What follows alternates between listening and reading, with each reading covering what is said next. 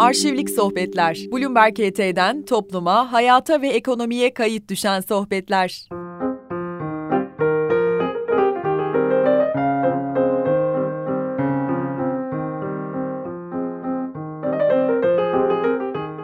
Annem e, matematik öğretmeni Leyla Gürsel, babam da Fransızca öğretmeni Orhan Gürsel. Öğretmen olarak Gaziantep Lisesi'ne tayin edilmişler. Orada zaten tanışmışlar, evlenmişler. Dolayısıyla Antep'te doğumum e, biraz da rastlantı. Bundan sonra Balıkesir'e tayinleri çıktı. Daha doğrusu annem özellikle istemiş e, Akisar'a yakın diye. Annemin babası e, Ahmet Nedin Tüzün dedem Akisarlı. İlginç bir onun da hikayesi var. Büyük oğlunu, iki oğlu var bir de kızı var. Büyük oğlunu okutmak istiyor. Fakat oğlan küçük yaşta kekeme olmuş. Kekeme olunca şans küçük oğlana gülmüş. O da dedem. İşte Manisa İddiadisi'ne yollamış. Orada da başarılı olmuş. Sonra da hoca olmasını istiyor.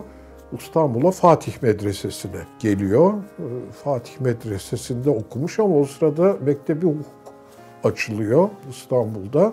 Ee, o da mektebi hukukun giriş sınavına girip kazanıyor ve orada da okudu. Yani iki şapkası olan bir şahsiyette bir tarafta din hocası, alimi, çok okumayı severdi. Öbür tarafta da hukuk şapkası. Nitekim Akisar'da avukatlık yapıyordu kendi memleketi. Onun için annem oraya yakın olmak istemiş. Hayatta böyle rastlantılar çok önemli çünkü o şanssızlığı büyük amcanın kekeme olması şanssızlığı tabii sonra Birinci Dünya Savaşı patlıyor ve askere tabii alınıyor. Çanakkale'de şehit olmuş.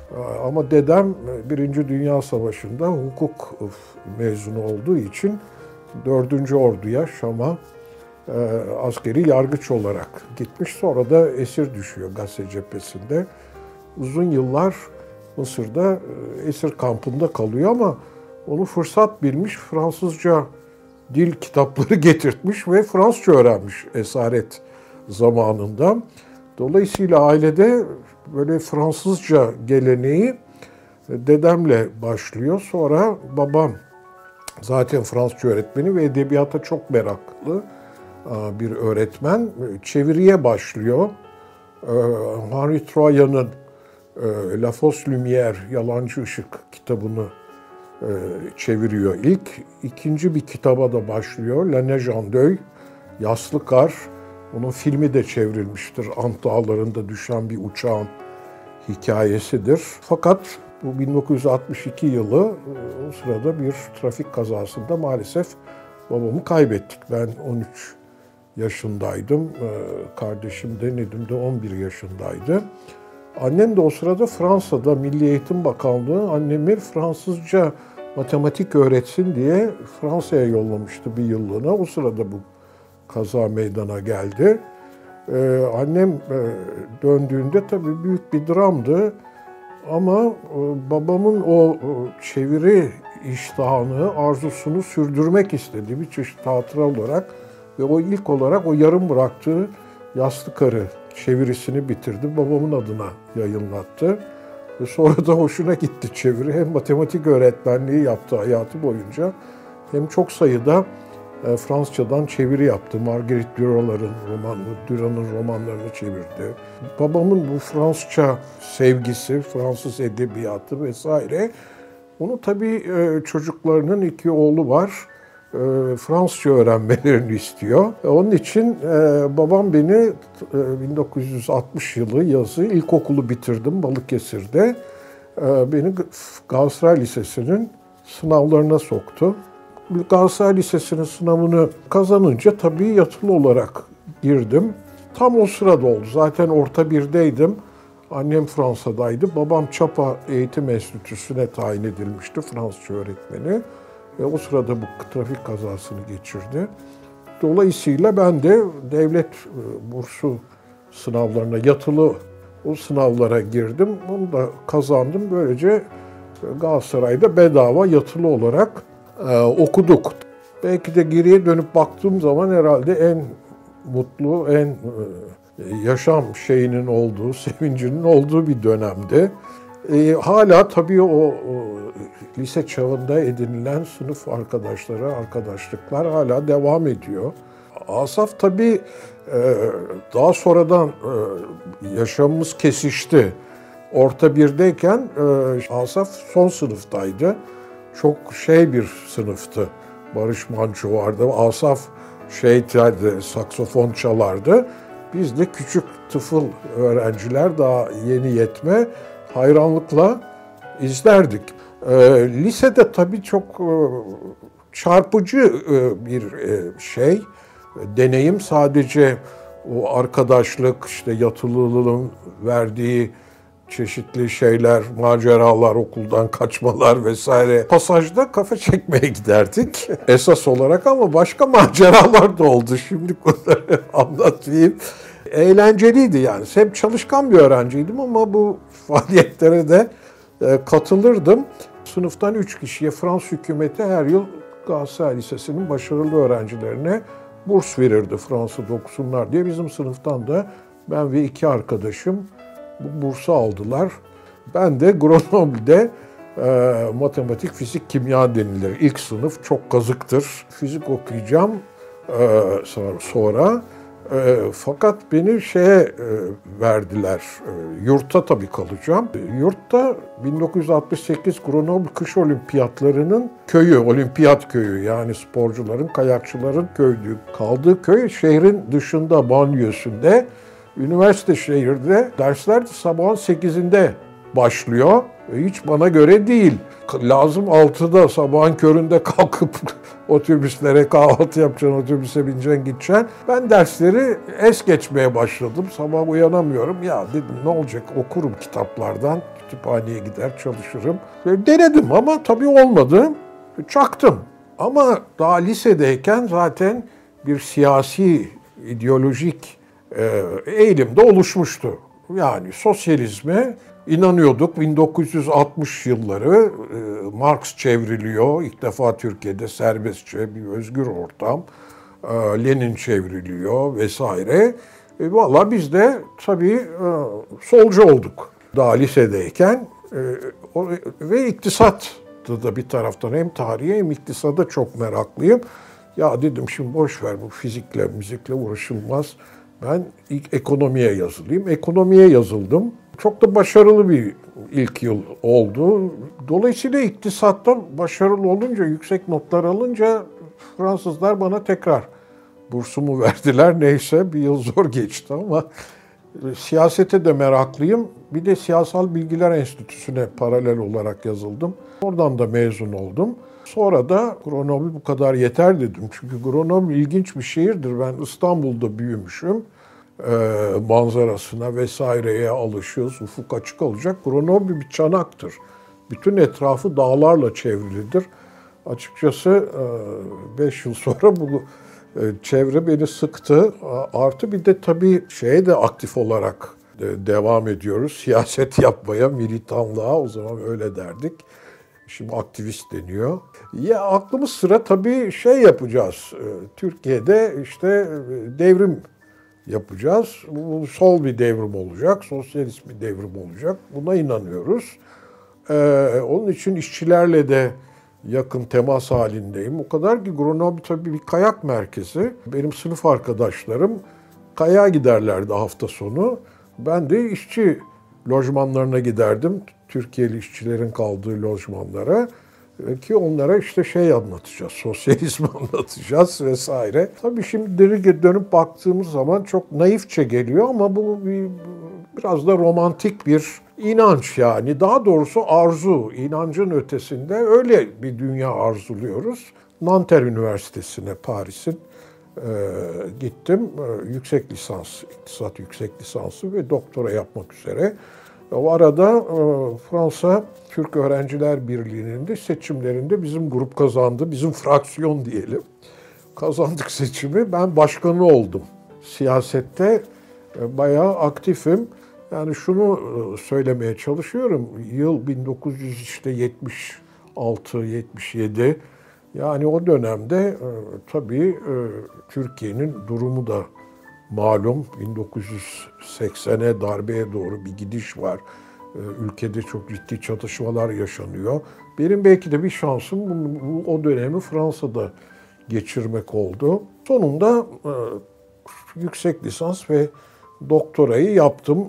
Doktora konumu da tarih onun için e, yani hem iktisatçıyım hem tarihe meraklıyım. Osmanlı üzerine çalışmak istedim. Fransız arşivlerinde de çalıştım ama aslında Osmanlı'nın neden başarılı olamadığını, neden sanayi devrimini yaşayamadığını, neden gelişmiş yani gelişmekte olan ya da bir demokrasi hem ekonomik anlamda hem siyasi anlamda bir demokrasi olamadığını sorusuna cevap olarak hakim görüş bizim solda. Çünkü dışarıdan işte emperyalizm buna izin vermedi. Ama bu 19. yüzyılla ilgili bir ölçüde doğru olabilir, tam da doğru değil. Ama e, ben doğrusu bunun daha çok içeriden kaynaklandığını, Osmanlı sisteminin o merkezi bürokratik devletin buna izin vermediğini, şimdi ayrıntılara girmeyeyim, e, ben o görüşteydim ve nitekim bu konuyu işleyen e, bu neden Osmanlı kalkınamadı sorusuna farklı bir cevap üzerine bir tez yazdım. Tabii bu tezi aynı zamanda İstanbul'da Sencer Divitçioğlu, İdris Küçükömer, İktisat Fakültesi'nin ünlü hocaları, onlar da savunuyorlardı. Özellikle Sencer Hoca. Ve sonuçta 1979'da e, tezimi savundum. Tabii o arada bir şey dönemi de yani yavaş yavaş bu Türkiye'deki diyelim devrimci akımın ve özellikle dış ülkelerdeki sözde sosyalist, Sovyetler olsun, Çin olsun, aslında bizim düşündüğümüz o romantik hayal dünyası içinde düşündüğümüz e, ülkeler olmadığını, toplumsal düzende çok ciddi sorunlar, özellikle demokrasiyle ilgili, insan haklarıyla, hürriyetlerle ilgili büyük sorunlar, hatta trajediler yaşandığını yavaş yavaş tabii farkına vardık ve ben de doğrusunu isterseniz siyasi olarak e, tezimi bitirip döndüğümde o arada eşimle de Paris'te tanıştım, Tülin Gürsel. Onunla da döndüğümüzde evlendik ve ben siyasi olarak da daha sosyal demokrat ama hakiki anlamda sosyal demokrat, CHP değil de sosyal demokrat şeye doğru yöneldim. Sencer Hoca'yla da tanıştım. O zaman Asaf'la da tanıştım. Beni kendi kürsülerini aldılar. Böylece ben akademik kariyere İktisat Fakültesi'nde Sencer Hoca ile İdris Hoca'nın kürsüsünde başladım.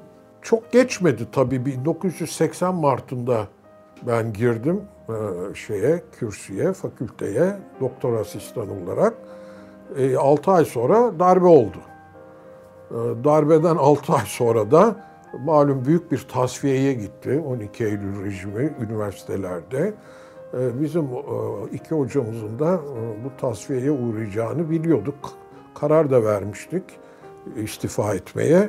E, nitekim sarı zarf dediğimiz 1402 sayılı sıkı yönetim kanunu Sencer Hoca ile İdris Hoca'yı işten el çektirince, hocalıktan atınca biz de istifa ettik. Sadece ben değil birkaç arkadaşım, Asaf.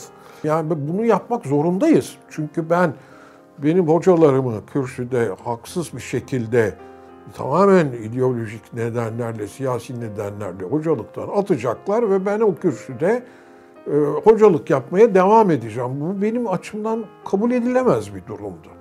E, öyle olunca istifa ettik. Yani tabii ki üzüldüm. E ne yapacağız? E, iş bulacağız tabii. Neyse o sıra 1981 Mart'ından söz ediyorum. Özal devrimi dediğimiz tırnak içinde yani Türkiye'de ekonomi sistemi tamamen yeni bir mecraya giriyor.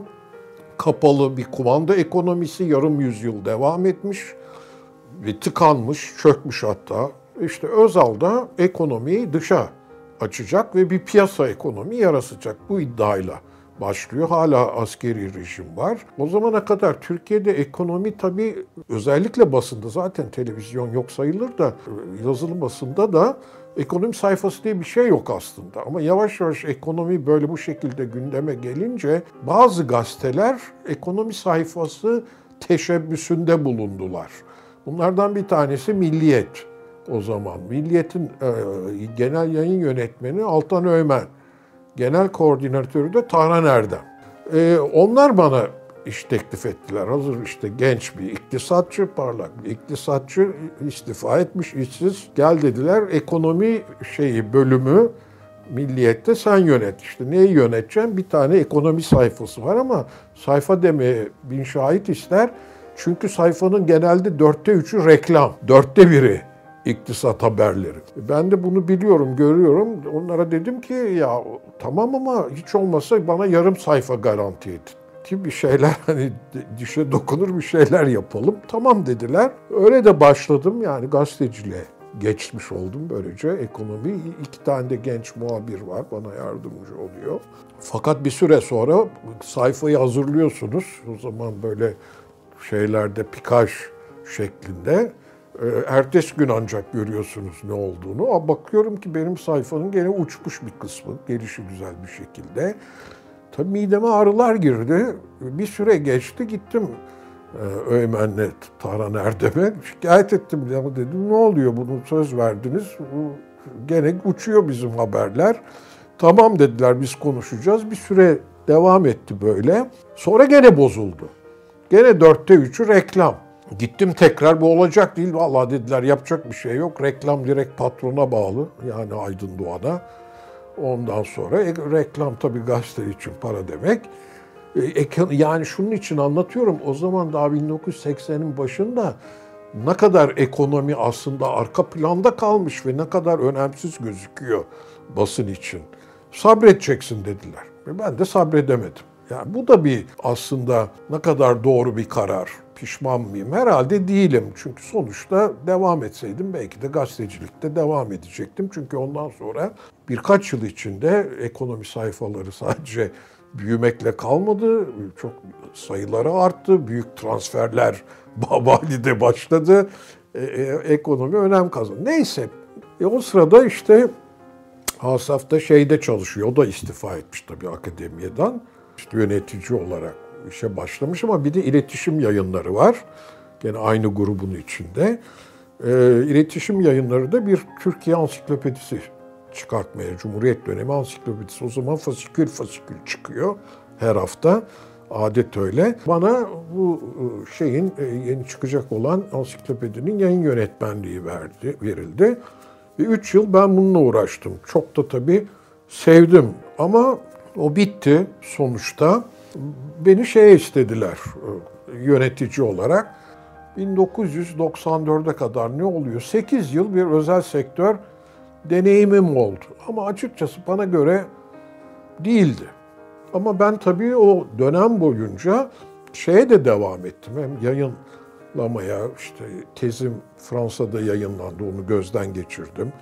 Ee, kapitalizm karşısında Osmanlı adı altında yayınlandı ama bir taraftan paralel olarak da Türkiye'de ya da aktif siyasetin içindeyim.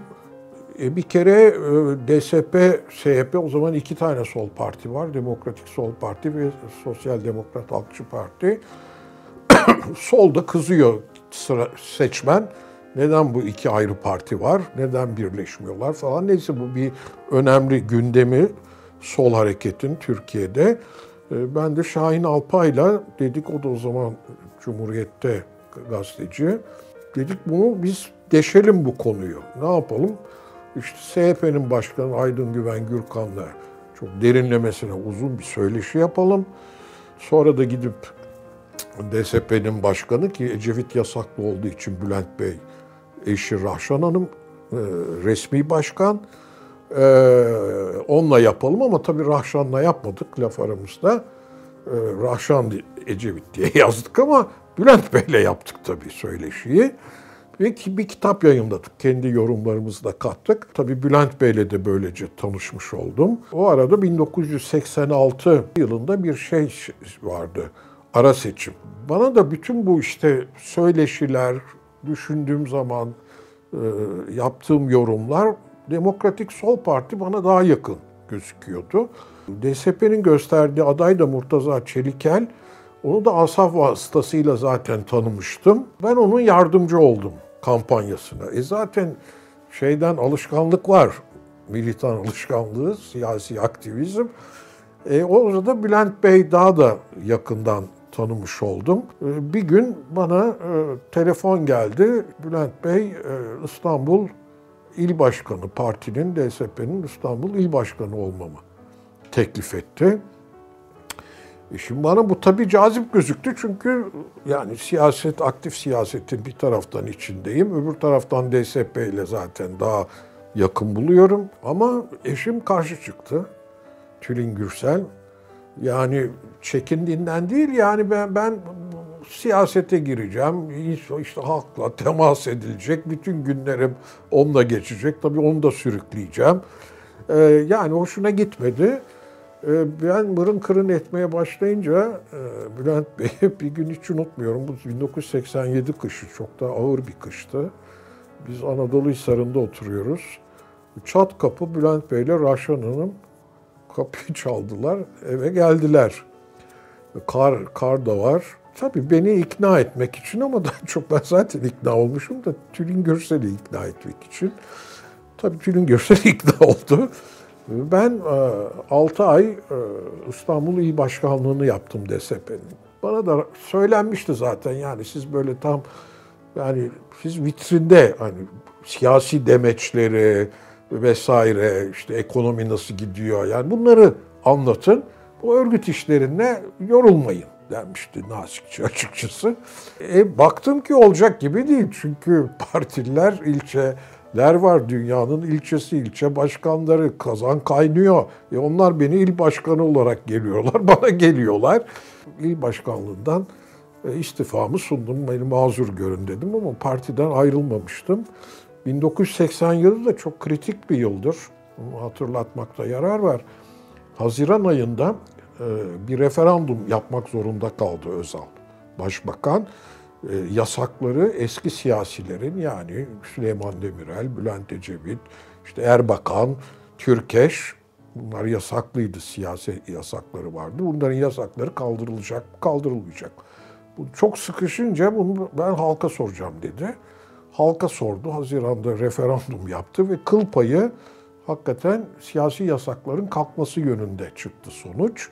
Ve siyasi yasaklar kalktı Haziran 87. Tam benim il başkanlığı işte yaptığım sıra. E tabi o zaman Özal baktı ki pabuç pahalı. Bunlar eski kurtlar sahaya inmeden ve güç kazanmadan ben bir baskın seçim yapayım dedi. Ve alelacele mecliste tabii çoğunluğu var. Erken seçim yasası çıkarttı. Ben de o sırada ayrılmıştım Ağustos'ta şeyden, il başkanlığından. Ama e, anlaşıldı ki işte bana tebliğ edildi. E ben birinci sıra adayım. SHP'de Anayasa Mahkemesi'ne başvurmuştu. Bu ön seçim yapamamak anayasaya aykırıdır. Bizim elimizden bir hak alındı diye. Anayasada erken seçim kanunu hakikaten mahkeme, Anayasa Mahkemesi iptal etti. Ben kampanyaya yavaş yavaş hazırlanmaya başlamışken iptal etti. O akşam hiç unutmuyorum. Ee, tabii SHP çok memnun. Merkez e, şeyi yoklaması yerine ön seçim yapılacak sınırlı da olsa. E, ama Bülent Bey e, o zaman parti başkanı zaten oldu. Yasaklar kalktığı için dedi ki ön seçim antidemokratiktir. Şimdi buna benim fena halde canım sıkıldı ve onun üzerine ertesi sabah hem adaylıktan hem partiden istifa ettim. Bülent Bey siyaseti çok iyi biliyordu, çok kültürlü. Bir kere İngilizce tamamen çok e, iyi bildiği bir dil dolayısıyla dünyayı takip ediyor. E, bir de şeyi unutmuyorum yani ben il başkanlığım sırasında e, Avrupa Parlamentosu'nda sosyalist grup e, şey dinlemek istemiş. Neden bu ayrım var? İki ayrı parti var Türkiye'de. Yani bunlar birleşmez mi, birleşir mi? Bir... Neyse davet çıkartmış iki başkana da. E, Aydın Güven Gürkan gidiyor SHP'yi temsilen. Bülent Bey kendisi gitmek istemedi herhalde. Neden istemedi bilmiyorum. Bana dedi ki Seyfettin Bey siz gider misiniz? E, tabii dedim yani siz uygun görüyorsanız giderim. E, onun üzerine bana bir briefing verdi. Yani Kıbrıs sorunu nedir? Kıbrıs politikasında biz ne düşünüyoruz? Türkiye ile ilgili işte çeşitli siyasi şeyler neden ayrıyız bilmem ne. Ben de not tuttum. Şimdi o zaman gördüm ki hakikaten müthiş e, hakim konularına. Sorun şuradaydı. Yani ben oralarda sonuçta Bülent Bey şeyden geliyor. Cumhuriyet Halk Partisi'nin içinden yetişmiş bir politikacı. Sosyalist değil haliyle. Tamam, sosyal demokrasiye inanıyor vesaire. Ee, işçi sınıfı e, yanlısı ama e, parti içi demokrasi meselesinde bizim hayal ettiğimiz, düşündüğümüz demokratik işleyiş katiyen yok. Ve burada da sanıyorum tabii onun da belki haklı bir savunusu var.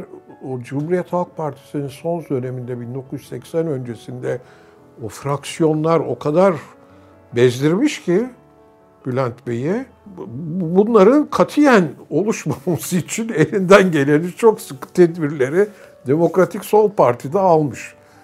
Açıkçası bu beni rahatsız edici buldum. Yani çok merkezi bir parti tepeden aşağı doğru e, örgütleniyor. Nitekim ayrılmamın yani kopuş noktası da o oldu. İdeolojik, siyasi. Tabii ki bütün politikasıyla hemfikir değildim ama genelde eğilimiyle çoğunlukla hemfikirdim.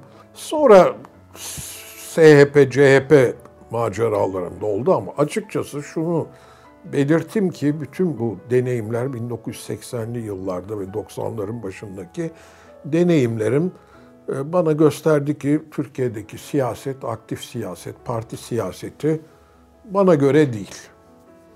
Yani ben doğruları e, belki çok erken olsa da ki öyle oluyordu genellikle söylemekten yanayım. İçime atmam mümkün değil. Sabırlı değilim. E şeyin peşinde de değilim. Hala bir inanç için, bir ideal için bu siyaseti yapıyorum. Yani ben milletvekili olayım da e, yırtayım, garanti, hayat garanti olsun bütün aileye değil mi? Sağlık sigortası garanti. Sonra belki bir şey bakan da olabilirsin. Nitekim Ecevit hükümeti 1999 seçimlerinden sonra Ecevit kurdu hükümeti. DSP birinci parti çıktı. Ben sabretseydim yani milletvekilliği kesindi de belki bakan da olurdum ama benim gözüm bunlarda değildi sonuçta. Dolayısıyla belki de iyi oldu. Yani dönüp baktığım zaman hiç pişman değilim. Muazzam bir enerji, bir vakit kaybı olarak görüyordum. O arada da 1992 yılında Galatasaray Üniversitesi açılmıştı özel bir yasayla. E ben zaten Galatasaraylıyım. E zaten akademide hala aklım kalmış durumda. Tamam dedim bu kadar yeter hem özel sektör hem siyaset. E tekrar akademiye döndüm 1994 yılında Galatasaray Üniversitesi'nde. Çok mutluydum. Çünkü hakikaten anladım ki o zaman benim esas hayatta yapmak istediğim, e, hoşnut olduğum, beni mutlu eden hocalık. Ve o e, sırada yani daha doğrusu sonuna doğru e, Taner Berksoy, bu arada Taner'i de tabii şeyle tanıştım, Asaf tanıştırmıştı. TÜSES, e, Sosyal bir Demokrat Parti'nin e, think tank'i olarak kurulmuştu. Yani sol bir düşünce kuruluşu TÜSES. E, onun yönetim kurulunda da e, görev yaptım. Taner Berksoy da başkandı yani o sırada Taner'le de çok yakın bir e, mesaimiz olmuştu, dost olmuştuk. O da e, Bahçeşehir Üniversitesi'nde dekandı 1994 yılında. Da bana dedi ki 94 diyorum 2007 yılında özür dilerim. Ee, ya gel zaten emekliliğin de geldi işte al emekli şeyini maaşını 25 yıl dolmuştu. Ee, sonra da burada seninle bir araştırma merkezi kuralım. Kabul ettim. Bahçeşehir Üniversitesi'ne geçtim. 2008 yılında Bahçeşehir Üniversitesi Ekonomik ve Toplumsal Araştırmalar Merkezi adı altında kısaca BETAM bir şey kurduk. Sonra geriye dönüp baktığınız zaman pişman mısınız değil misiniz? E ben şimdi geriye dönüp bakıyorum pişman değilim. Ekonomi Milliyet Gazetesi'nden ayrıldığıma pişman değilim doğrusu. E, ondan sonra siyasette e, sabretseydim, bazı şeylere e, içime atsaydım, ya o kadar da ne itiraz ediyorsun işte bu memlekette partiler böyle çalışıyor, sana ne, bırak sen işine bak deseydim, büyük bir ihtimalle e, milletvekili. Değil mi? 1900 en kötü ihtimalle 1999 seçimlerinde ve belki de sonra başka işler yapacaktım ama herhalde üniversiteye dönmem bu kadar kolay olmayacaktı. E, geriye dönüp buna bakıyorum. Bundan da pişman değilim. E, hem hocalık hem de araştırma e, benim hakikaten hayatta yapmak istediğim şeylermiş. Nitekim işte bu Asaf'la birlikte editörlüğünü yaptığımız, yayınladığımız kitap Türkiye Ekonomisi Yol Ayrımında. Kitaptaki bölümlerden biri Ozan Bakış yaptı onu. Ben benim öğrencim sözünü ettim toplam faktör verimliliği analiz diye bir analiz yapılır büyümede. Yani büyümenin niteliği üstüne, kalitesi üstüne. Ee, büyüme ne kadar? Bu büyümenin ne kadarı verimlilikten kaynaklanıyor. E şimdi o analizde bu ilk defa zaten bu kadar ayrıntılı yapıldı Türkiye için. Gördük ki 2014-2018 arası hemen hemen hiç verimlilik yok. E şimdi bu da tabii devam ediyor bu durum. Çünkü öyle bir e, yapı oluştu. E öyleyse o zaman biz nasıl büyüyeceğiz? Yani yüzde iki ortalama büyüme tamam denilebilir ki işte içinde resesyon var, 2018 resesyonu var, 2020 Covid var, o var mı var. Ne olursa olsun bana sorarsanız yüzde iki tabii olağanüstü düşük de bu en fazla yüzde üç belki yüzde dört olacak. Yani bu yıl diyelim ki baz etkisiyle yüzde beş altı büyüme çıkabilir. E dört yıl yap ortalama yüzde üç çıkacak. Yani bu yüzde üçü kaldıramaz Türkiye. Çünkü bir taraftan iş gücü artıyor. Yani hem nüfus artıyor, nüfus arttığı için çalışabilir nüfus artıyor. Ayrıca çalışabilir nüfus için de eğitim arttığı için özellikle kadınlarda kadınlar daha çok katılıyor. Tabii bu 2020 yılında geçen yıl büyük sekteye uğradı. Onu da belirteyim. Ee, e şimdi böyle bir yola girmişsiniz. Enflasyon yüksek, Yoksulluk, işsizlik yüksek, yoksulluk yüksek, büyüme düşük. Şimdi bunu Türkiye kaldıramaz Türkiye toplumu ve tarihinde ilk defa bu kadar bu uzun sürüyor. Biz krizler yaşamadık mı? Yaşadık. 1994 çok eskiye gitmeyeceğim. 94 krizini yaşadık. E bir yılda çıktık şu veya bu şekilde. 2001 krizini yaşadık. Müthiş bir krizdi. Ve ondan da bir yıl içinde çıktık. E şimdi sürünüyoruz adeta. Yani hani bir kriz patlamış da ekonomi yüzde dört beş küçülmüş ama ondan sonra ertesi yıl yüzde sekiz dokuz büyüme. Bu o kadar büyük sorun değil mesela. 2008'de de değil mi böyle oldu. Onu biz yaratmadık krizi dışarıdan ithal ettik. Ama sonuçta ekonomi yüzde beş küçüldü 2009 yılında. 2010 yılında yüzde dokuz büyüdü. Şimdi bunları tahammül edilebilir şeyler. Bir, bir anda bir şok yaşıyorsunuz, işsizlik patlıyor. Ama aradan bir yıl sonra işsizlik tekrar kriz öncesine dönüyor. E, gelirler artıyor. Yoksulluk Türkiye'de hep var mı? Var. Bölgeler arasında da aslında çok büyük dengesizlikler var. Ama sonuçta toplum bunu tolere edebiliyor. Ama siz 4 yıl %3 büyürseniz, işsizlik 4 yıl boyunca %13-14 seviyelerinde sürüyorsa e, bunun ortaya çıkartacağı yoksulluk nitekim görüyoruz. Yani bazı e, derin yoksulluktan artık söz edilmeye başlandı Türkiye'de. Bir, bir kendi kendimize dönüp bakmamız lazım. Bu bakılmadığı sürece yani çok klasik bir tabi benzetme. Hani teşhis değil mi? Bir hasta var, doktor geliyor. E, teşhis doğru olmasa hikaye iyileşmesi mümkün değil. Teşhis doğru olursa tabii bu da garanti değil iyileşmesi. Çünkü teşhisten sonra doğru ilaçlarında yazılması ve hastanın o ilaçları almaya razı olması lazım. E, o ama en azından bir umut olabilir. Ama şu anda teşhis zaten yanlış.